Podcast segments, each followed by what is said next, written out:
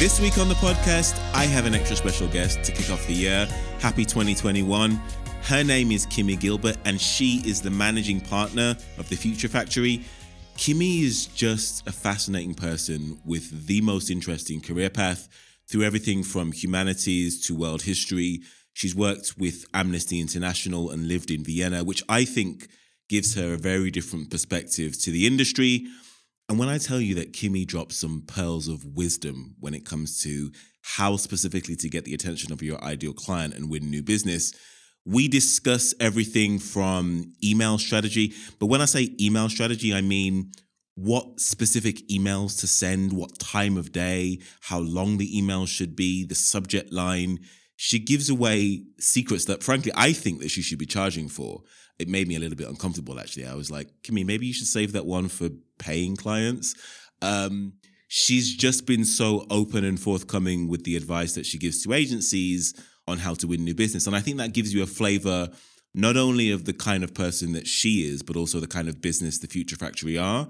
She's done an amazing job building the business into one of the leading new business agencies around today. She comes to us with just so much personality and a straightforward and honest perspective on what agencies should be doing to win new business both now and in the future. I learned a ton from speaking with her. I know you will as well. So, without me keeping you in suspense any further, my conversation with Kimmy Gilbert.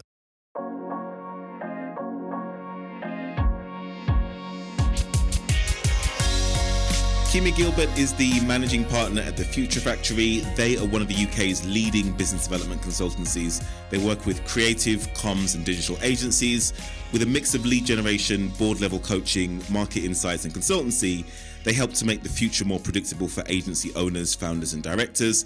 Since 2011, they have helped to shape the future of more than 300 agencies contributing to new business wins in excess of 100 million pounds. I'm very much looking forward to the conversation. Kimmy Gilbert, welcome to Agency Deal Masters. Thanks for having me, Nathan. Really good to be here. Absolute pleasure having you on the show. Your history and background is absolutely fascinating. Not a typical one for a new business person. You get your degree from UCL in humanities in 2009. You've got a lot of experience in, in human rights and, and volunteering. How did you get your start in business development for agencies? It's funnily enough, I was chatting to a friend about this the other day, and he was kind of taking the piss out of me because I think I kind of took the the long way around, or kind of the scenic route to get here. So um, I guess the abridged version would be: I, I graduated from uni in 2006, um, and at that point, I won a Fulbright scholarship to go to Vienna, Austria, for two years. Hmm. After that, I did a master's at UCL in human rights um, a short internship at Amnesty International, and also a, a, stint at Westminster Archives, which was quite a cool project. They had won um, a Heritage Lottery Fund grant to commemorate the First World War.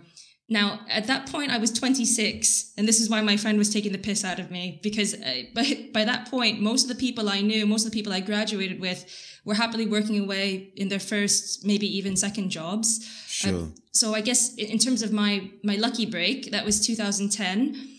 And I was doing some part time work at a new biz consultancy called Inside, which was also run by Dan Sudrin and Alex Sybil, um, the founders of the Future Factory.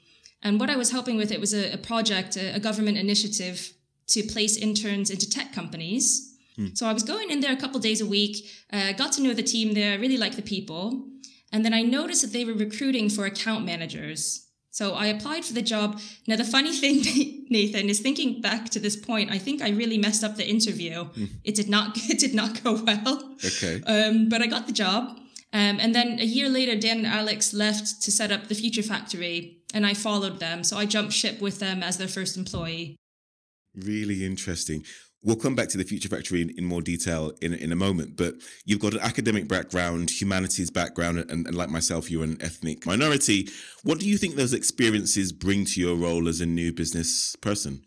I think probably the most defining feature or aspect of my life is, is having lived in a lot of different places. So by the time I was 25 years old, I'd lived in four different countries. Um, and I think that this time abroad, experiencing different cultures made me quite adaptable. Um, it also made me really curious about other people.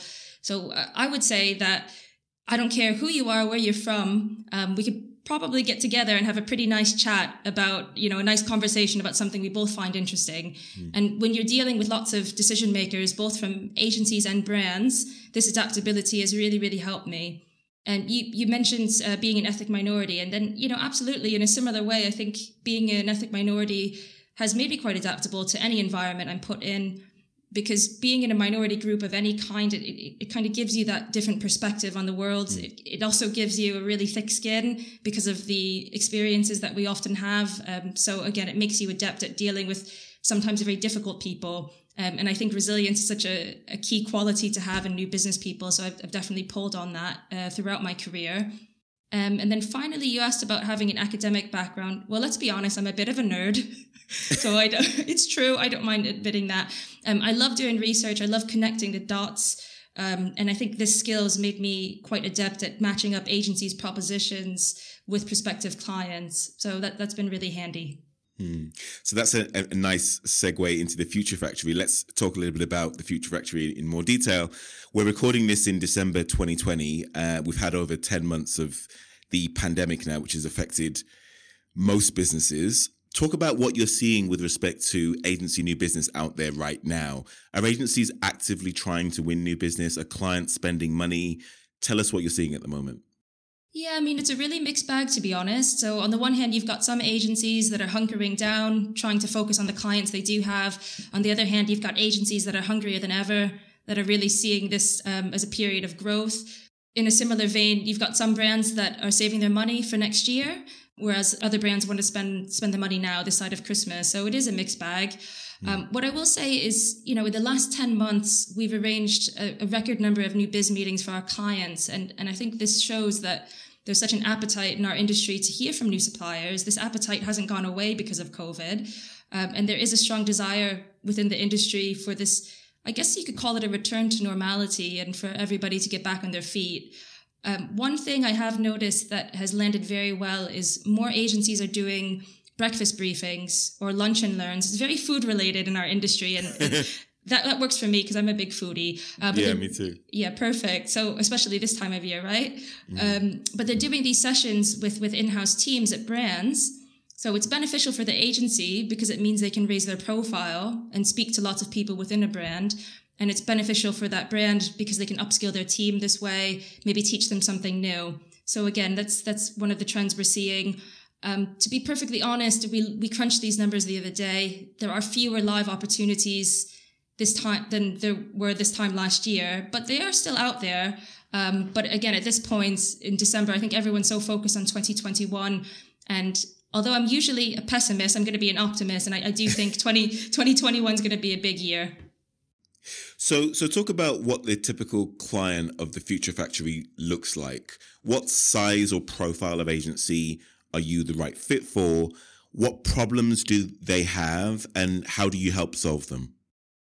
Okay, this is probably not a good answer, but we've we've worked with every type of agency there is. So all disciplines, all sizes. It could be a two man band um, at a studio in Hackney, right up through to the the massive global networks. The one common factor, what we always see, is that they've got a hunger for new business. So agencies come to us because they want to win new clients. Um, what I will say though is that the reason they want to win new clients is always a little bit different. So I can give you a few examples. So sometimes agencies are really well known for a particular type of offering, but they want to win clients in a different discipline. Then there are those agencies that have loads of work on, but with really boring clients. so, you know, they take us on because they want to win some cool brands to get the team excited. Um, and then there are those agencies that come to us because they've got so many inbound leads but not with the right profile of brand that they want to be working with. So mm. I suppose they take us on because they see us as I'm probably making myself sound cooler than I am, but kind of like hitmen. So they can take, in a way, nice hitmen though. Um, we're you know we're not killing they don't people. kill you. Oh right, yeah, okay. Yeah, you we're help not people. Ki- we're helping people, not killing people, but we can sure. be very very targeted. Um, and I yeah. guess in, in terms of our starting point when it comes to working with with agencies is you know it's always the same regardless of if they're that two man band we were talking about or one of the big networks we look at their proposition we put that through a series of frameworks to see how it's going to flex across different sectors um, a lot of times agencies make the mistake in thinking their proposition should be quite fixed or static Um, and then through working with us, they realize it's meant to be something dynamic. It's meant to change according to who they're speaking to. Um, and then from that point out, we'll, we'll map out their case studies, look at the challenges they've helped other brands overcome. And then we put together a target list of companies with spend that we think would be interested in the agency's um, narrative and experience. Really interesting. So, just to backtrack there a moment, so you you help with the agencies positioning so that they they can be as relevant and as attractive to the target client as possible. So proposition development. Then you look at their case studies and really understand sort of how they've helped similar types of companies solve these challenges. Then you build a list of ideal target target clients and help them put their value proposition in front of them. Talk about that part. How do you then go from creating the list to putting their value prop in front of them and getting them opportunities with their ideal target clients?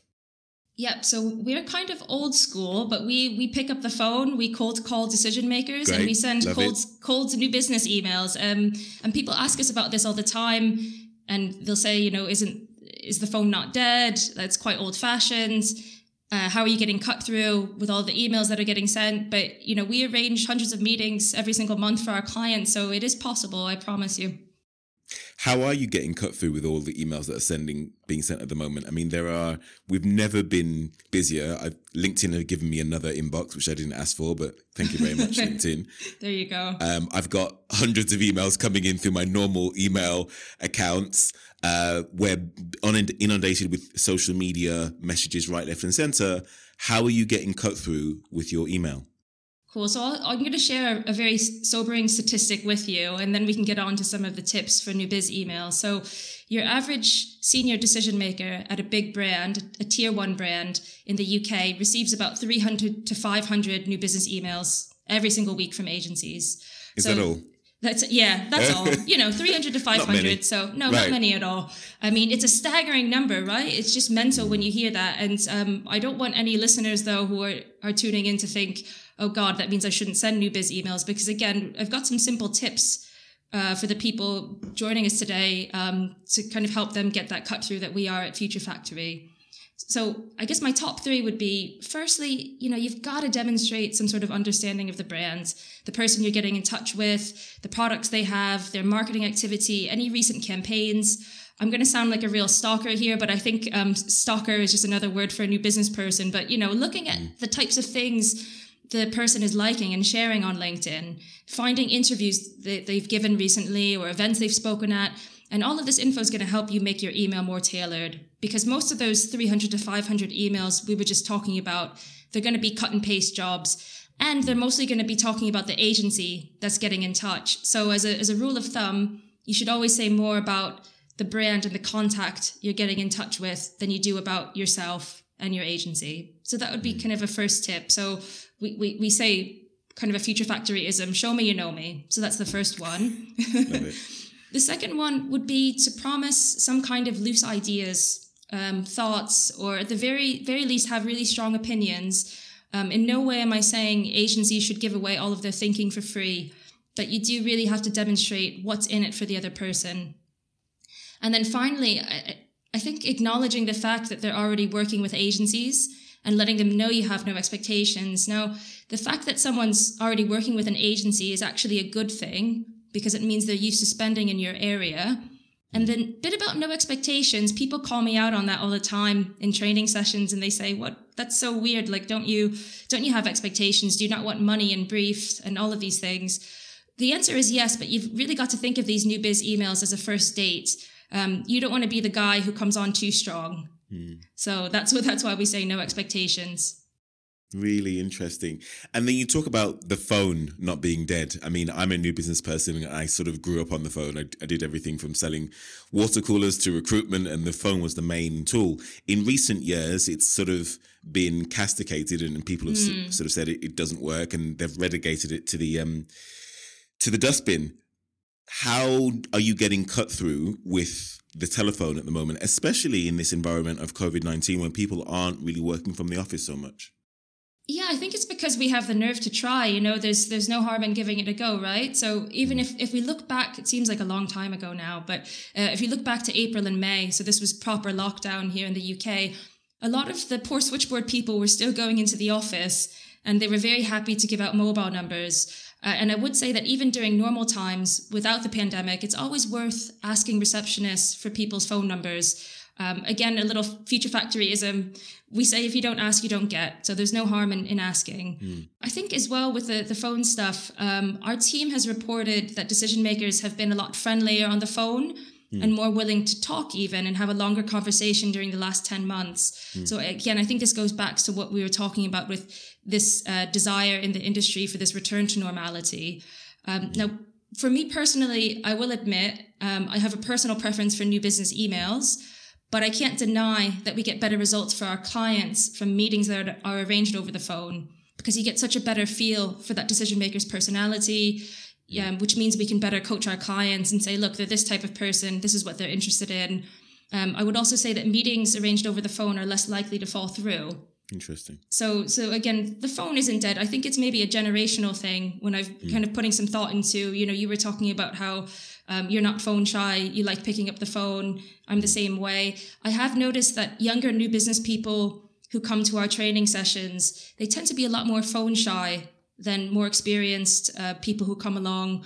Um, I think maybe it's a cultural thing as well. So, you know, we're so used to texting our friends rather than talking. I don't know about you, Nathan, but I send yeah. my friends more emojis than I do pick up the, you know, really than picking sure. up the phone to them. So, so much easier. Exactly. And quicker. Mm. Totally. It's a, it's a cultural thing. I would say, oh, speaking of emojis, if you do have a decision maker's um, WhatsApp, uh, don't be shy about hitting them up that way. It is a legitimate channel. We've arranged meetings over WhatsApps. Even very senior people like emojis. So that's that's a tip for everyone. really interesting. And you you don't find that people feel like you're invading their personal space because WhatsApp is now I guess a lot of people communicate with their friends and family on there, but increasingly you're seeing that it's being used for new business and business in general. I think if we've got someone's mobile number and you've obtained it in a legitimate way, and by legitimate, I mean you've pulled it from someone's email signature or a colleague of theirs gave it to you or the receptionist gave it to you, I think it's completely fine. And again, people are used to used to responding. So I, have had people who maybe had blanked my emails or calls, uh, but then I send them a text, throw in an emoji, um, and I'll get a response. It's just what mm. people are used to, I think just one more point about about the phone. I was speaking to Jeb Blunt not too long ago. So Jeb Blunt has written four amazing books on sales and prospecting, probably the Bible on prospecting, called um, Fanatical Prospecting, where he he essentially says what you've said. Everything works.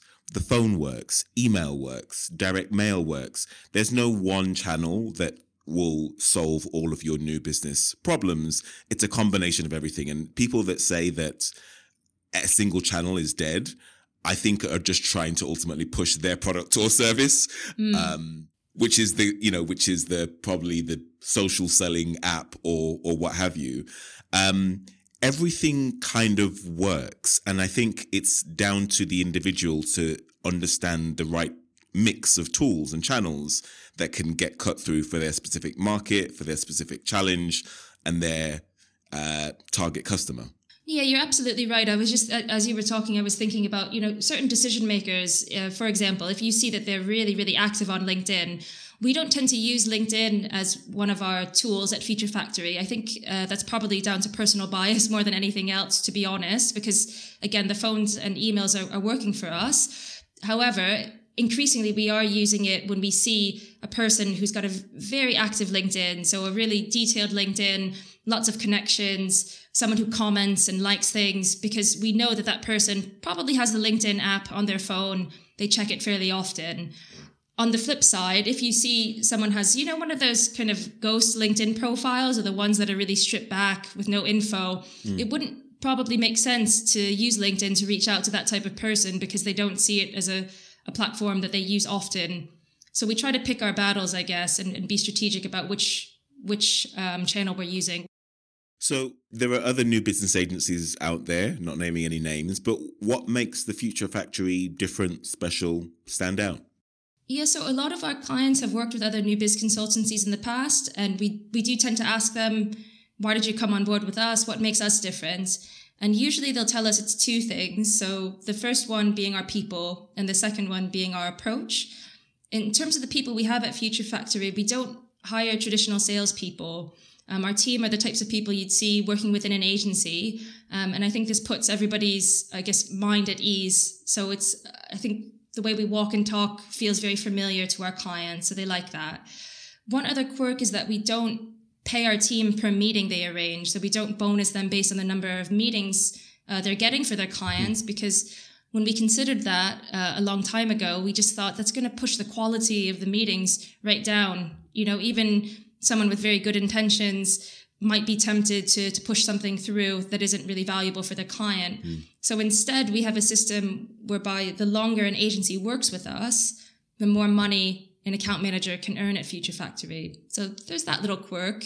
Um, Interesting. So you're incentivizing the right behavior. Yeah, exactly right. So that that's something a bit different. Um, in terms of our actual approach, it, it's it's very nuanced. It's very research based. Uh, we don't do mass mailers or blanket approaches. We don't use any traditional hard sales techniques either when speaking to people on the phone. We always keep it conversational. Um, so, one stat for you, we crunched these numbers recently.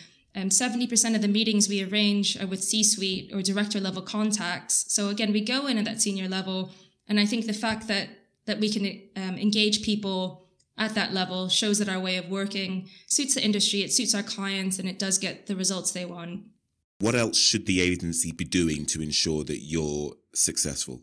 Yeah, there are a couple of things. So, when we work with agencies that have in-house marketing teams that can be an absolute godsend. So when you're talking about content creation if they've got an in-house marketing team or even just one person who's creating content that's being shared on linkedin have they got an active blog?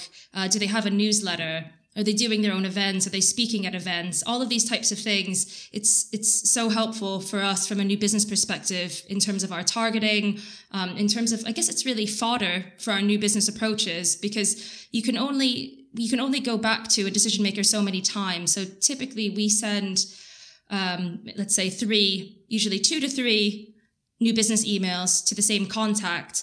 That's significantly fewer approaches than probably most of our competitors. You know, we always make the approach a little bit different because you don't want to keep going back to the same person with the same stuff. So if you're working with an agency again where um, they've managed to get some fantastic PR in, in the Times or whatever it might be, then we can use that to form the basis of our approach. So it, ke- it keeps things fresh. So de- definitely having an in-house marketing team uh, can really help us do our job. So there was an agency I was speaking to recently, a, a pretty large B2B tech agency who's, who said that they didn't want to hire a new business agency. They wanted to build their own internal marketing teams and their own internal business development function.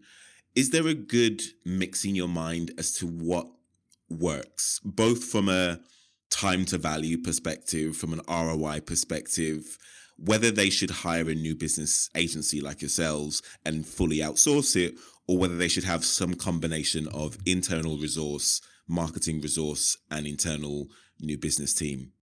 Cool. So I'll just put this out there. So I, I, work for a new business consultancy, so I'm clearly very biased. However, I'm going to give you my honest answer.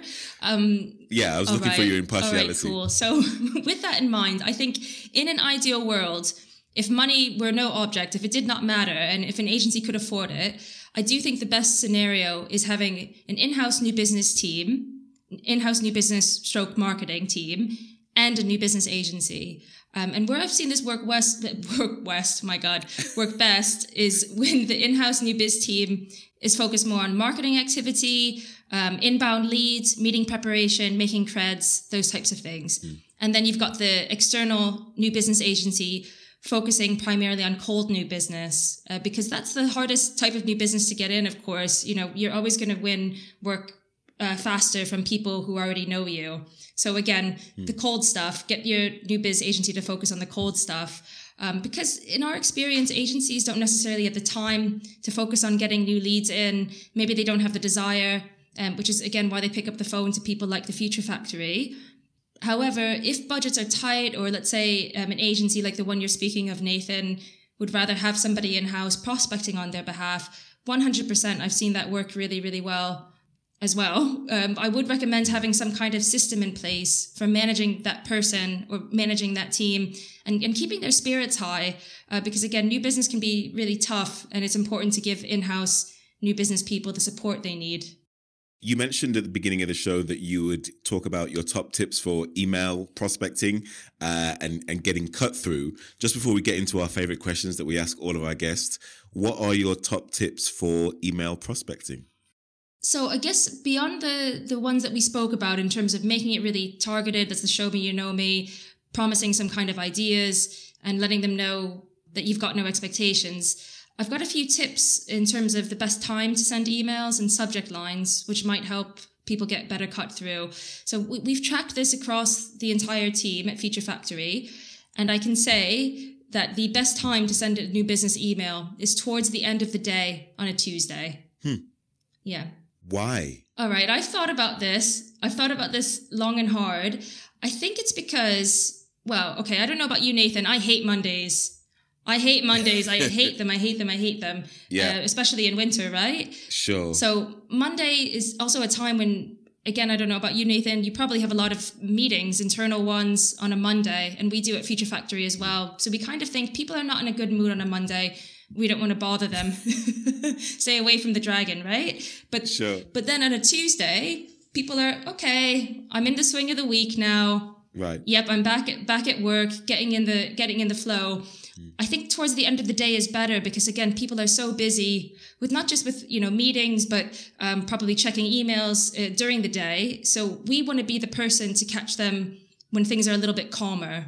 Mm. Um, and this used to work really well for us when, you know, when people were still commuting, we would get most of our meetings sent from someone's iPhone because um, I don't know what it is, but I think a lot of decision makers um, maybe live in, in greater London, maybe in, in Surrey, or they're, they're commuting. And so we'd catch them on their commute home with nothing better to do than to look at a new biz email. so, uh, sure, they've got nothing better to do than scroll and look at new business maybe emails. that or watching game of thrones either or but but something and you know we'd catch them that way. Um, now of course everybody's working from home now but we still think at the end of the day on a tuesday it's still it's still a sweet spot for us. Um, so again maybe not as late as we used to send them but maybe sending them around half four that can work really well just on that though, if everyone then hears this and then starts sending their emails towards the end of the day on a Tuesday, isn't that going to change the the way that you know how well those emails perform? I hope not, but we, uh, we, you know what though? Then we'll just have to reevaluate, and then we can do a you know, ask me again in six months, Nathan. Um, but I would say to people listening, like, give it a try, and then report mm. back and let us know if that's actually worked for you. Um, I would say that, you know, it, the best thing though is really, so yes, I'm a big fan of the Tuesday end of the day, but you've, it's really good to send them throughout the week um, because again, you don't know what time that person's going to be. There's a lot of luck involved with what we do when you're catching that person in a good mood at their desk, looking at their phone, whatever it is. So mm. mix up the days and times you send the emails. I would say, however, don't ever send a new biz email on a Friday. Mm. Um, we're quite serious about that. Why? Um, I've thought about this. I think it's because, well, two things. One, Friday is the best day of the week for us to hit the phones. It's our best day for arranging meetings over the phone. So we'd rather use the time on Friday to to get some of those calls done. In terms of the email, I think it's that you know people you've got that Friday feeling, mm. maybe have the energy to have a chat with someone on the phone, they're in a good mood, mm. but do they necessarily want to read a detailed email and respond? Um, I tend to think that people will see a good email, say, yeah, I can reply on a Monday. By Monday, again, they're in a bad mood like me. you know, sad that the weekend's over, it's raining, it's cold, and then that email is going to be so low on their priority list. Really fascinating. What about subject lines? Right. So the subject line that is working best for us right now is the the brand's name with a little X, like a times, the agency's name. Hmm. So it's it's pretty simple. It's stripped back. I mean, there's nothing so special about it, but it's working really, really well for us. Why do you think that works so well? Thought about this as well, and actually, someone who came to training recently said that they think it's because it. You know, when cool brands do collaborations so if it's like Nike times Liberty or whatever it is, all the different co- collaborations out there, they said that it just kind of looks it looks kind of cool, maybe de- you know desirable. I think as well sometimes just seeing the brand's name. So uh, you know, if I don't know, maybe I'll try this on you, Nathan. But if I were to put you know agency deal masters in the subject line, you know, would you would you be more likely to click on it? Would you open it? Probably. So that's what's working for us. But again, people should try it out and then report back um, and let me know what they think. Last question, because I'm fascinated about all of this, and thank you for being so open with with all of your trade secrets. It's it's really fascinating and um, amazing to hear that. Um, email length. How long should emails be? Should they be short and concise so that people can read them on their iPhone pretty quickly, or should they be long and detailed? And with that, obviously, you have more of an opportunity to talk about the specific challenges and make it more bespoke. What are your ideas around that? Mm, okay, so this is the never ending debate uh, within Future Factory because we've all got different opinions. And I should say as well, with all of this stuff, we've tried to make it as scientific as possible. But of course, there are certain things that are subjective about what we do, and you need to do what feels right for you. I would say that you'd be you'd be surprised at how long emails can have a really really positive impact. Um, again, sometimes people see the emails that we send out and they say, "Whoa, that's so long. I would just I, I just couldn't." And then I say to them, "Okay, you have to do what feels right to you." But I think a good rule of thumb for length is that if your email is long because you're talking about industry trends and because you're talking about the person you're getting in touch with, uh, talking about the brand you're reaching out to, that there justifies the length. If, however, the flip side would be if your email's long because you're talking about your agency for five paragraphs, then that's, you know, and of course, we've all been guilty of writing emails like that at, at times, but Sure. then again, that's the kiss of death. So that's, that's what I'd say about length because I have seen people try to make their emails so short that suddenly, you know, there's, there's no, you can't, you know, what can you, There's no substance. Exactly, no Yeah. substance. What can you say in two or three sentences? Not that much. Um, another tip would be that your first email should be the longest of the three you're going to send. So the first email, you can again make that a little bit longer. What we do is we wait about a week, seven to 10 days. So a week to 10 days. And then if we still haven't heard back from that decision maker, we send a follow up. And that follow up email, again, it needs to be different uh, than the first one because if you send the same email twice, you're just spamming that person. So we, we make it shorter. We make it shorter. We include different types of information. And then again, we wait another week to 10 days. If we still haven't heard back, we'll do what we call the Hail Mary attempt, which is, all right, let's just go for it. And that third email is even shorter. Really fascinating. Yeah, I really love your approach to this, Kimmy. Thank you so much for for sharing some of your your tips with us. Let's get into everyone's favorite questions now. These are the questions that I ask all of my guests, so I'm super excited to ask you some of these as well. Um, these are about who is the person behind the brand sort of questions. So, um, first one, nice and easy one. Tell us about some of your favorite books. What do you read for personal and professional development?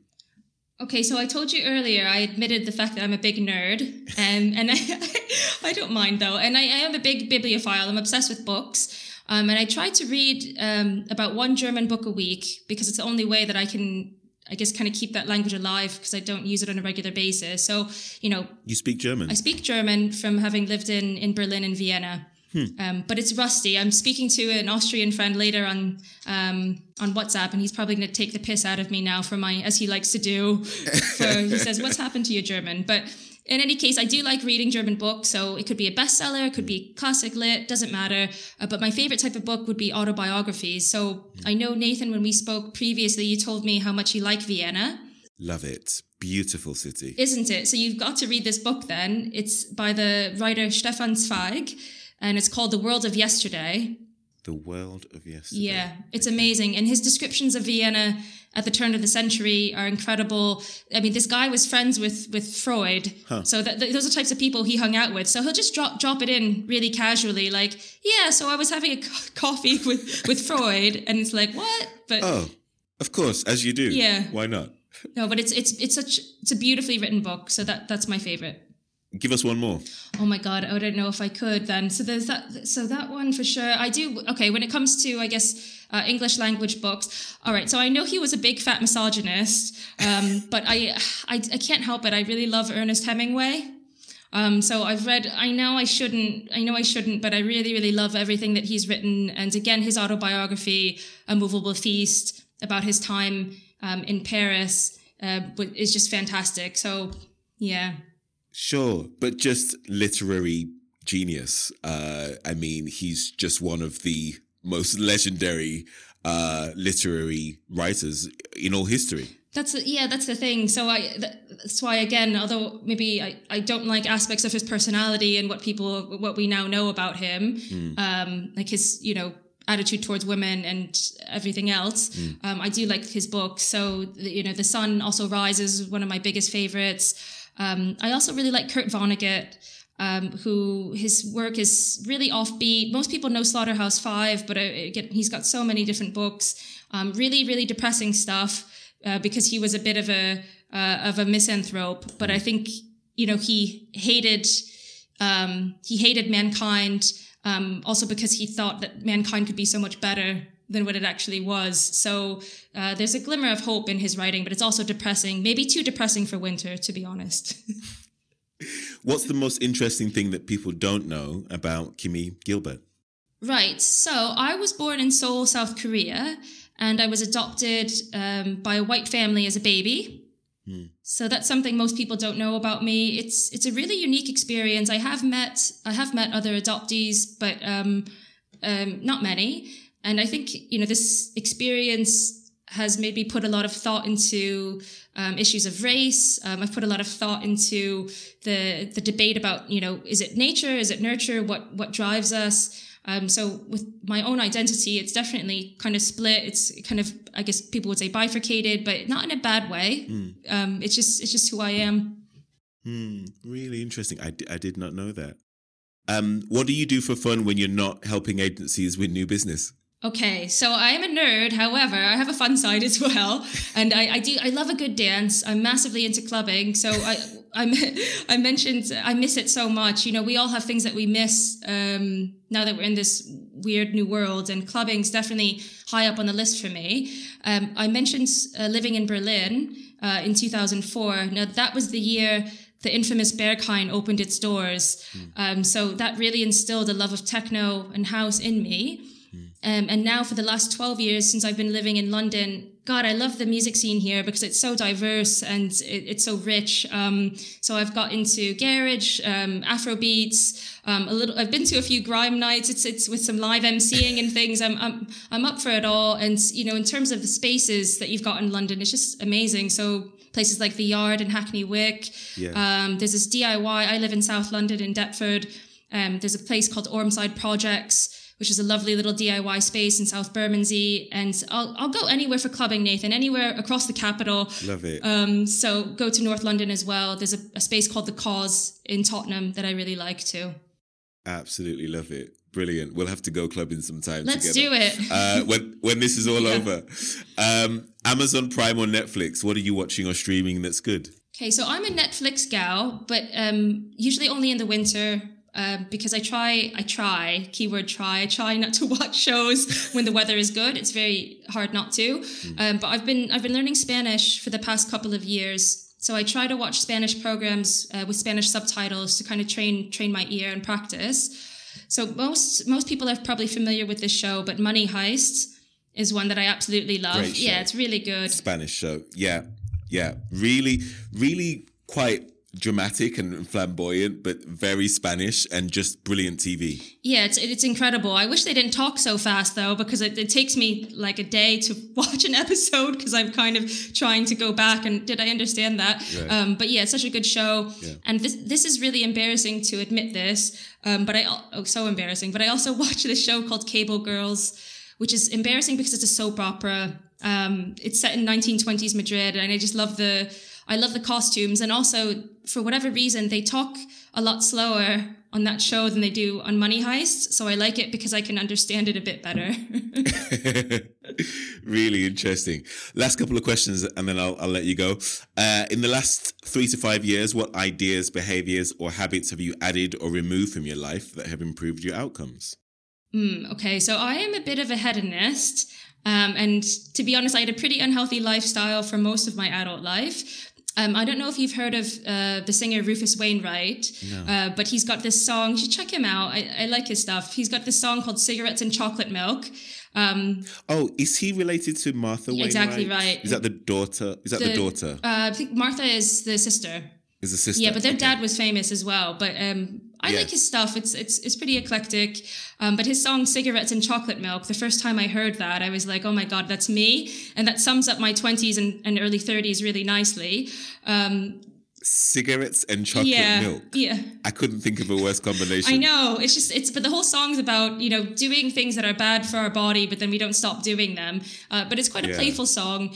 Um, and you know, a few years ago, I was feeling really rubbish, so I did two things. I stopped drinking, uh, and I gave up my beloved French cigarettes as well. Which is, I was quite sad to part with them. Um, it's not to say that I don't occasionally indulge um, in things, but I think those two things have given me so much more energy, and I have a lot more of, I guess, a positive outlook on life thanks to these changes. Really interesting. I'm just searching for that song right now. I'm going to add it add it to my list on Spotify. What advice would you give to a young person or millennial who wants to start their career in a new business agency? Right. So you'd probably expect this kind of response from a new business person, but I would say that you need to new biz yourself. So if there are agencies or companies you're interested in learning more about, don't be shy about making a direct approach. Reach out on LinkedIn, send them an email, and see if they'd maybe be open to an informational interview, some kind of quick chat. Uh, because although senior people are time poor, I do genuinely believe there's a willingness and a desire within the industry to help young people get a start. So reach out to them and see what happens. And my final question, Kimmy, what is it you know about the world of new business today that you wish you knew at the beginning of your career? I would say it's that people are people, and this took me a long time to really understand. People are people. Um, so if you're talking to the CMO at Unilever about their agency requirements, uh, you might feel very intimidated. But at the end of the day, that person is just a person like you, like me. Um, so instead of, I guess, hitting them with lots of industry jargon, um, try talking to them the way you would at the pub, and you'll get much better results and feel more like yourself in the process. Absolutely love that. Kimmy, thank you so much for doing this. Yeah, no worries. Thank you so much for having me. I've, I've really enjoyed it. We have been speaking with Kimmy Gilbert. She is currently the managing partner at the Future Factory. If you enjoyed this conversation, then head over to Apple Podcasts where you can listen to over 100 such conversations we've had now with world class leaders in sales, marketing, and new business. Thank you for all your feedback and suggestions on LinkedIn and email. Write to me at nathan at agencydealmasters.com. Please head over to iTunes and leave us a review. Follow me on Twitter at Nathan Anibaba. We would be unable to do the show without our very own deal masters. Ahmed Ahmed is our editor. Genevieve Megeki is our booker slash project manager. Chris Blaschek is our researcher. I'm Nathan Anibaba. You've been listening to Agency Deal Masters.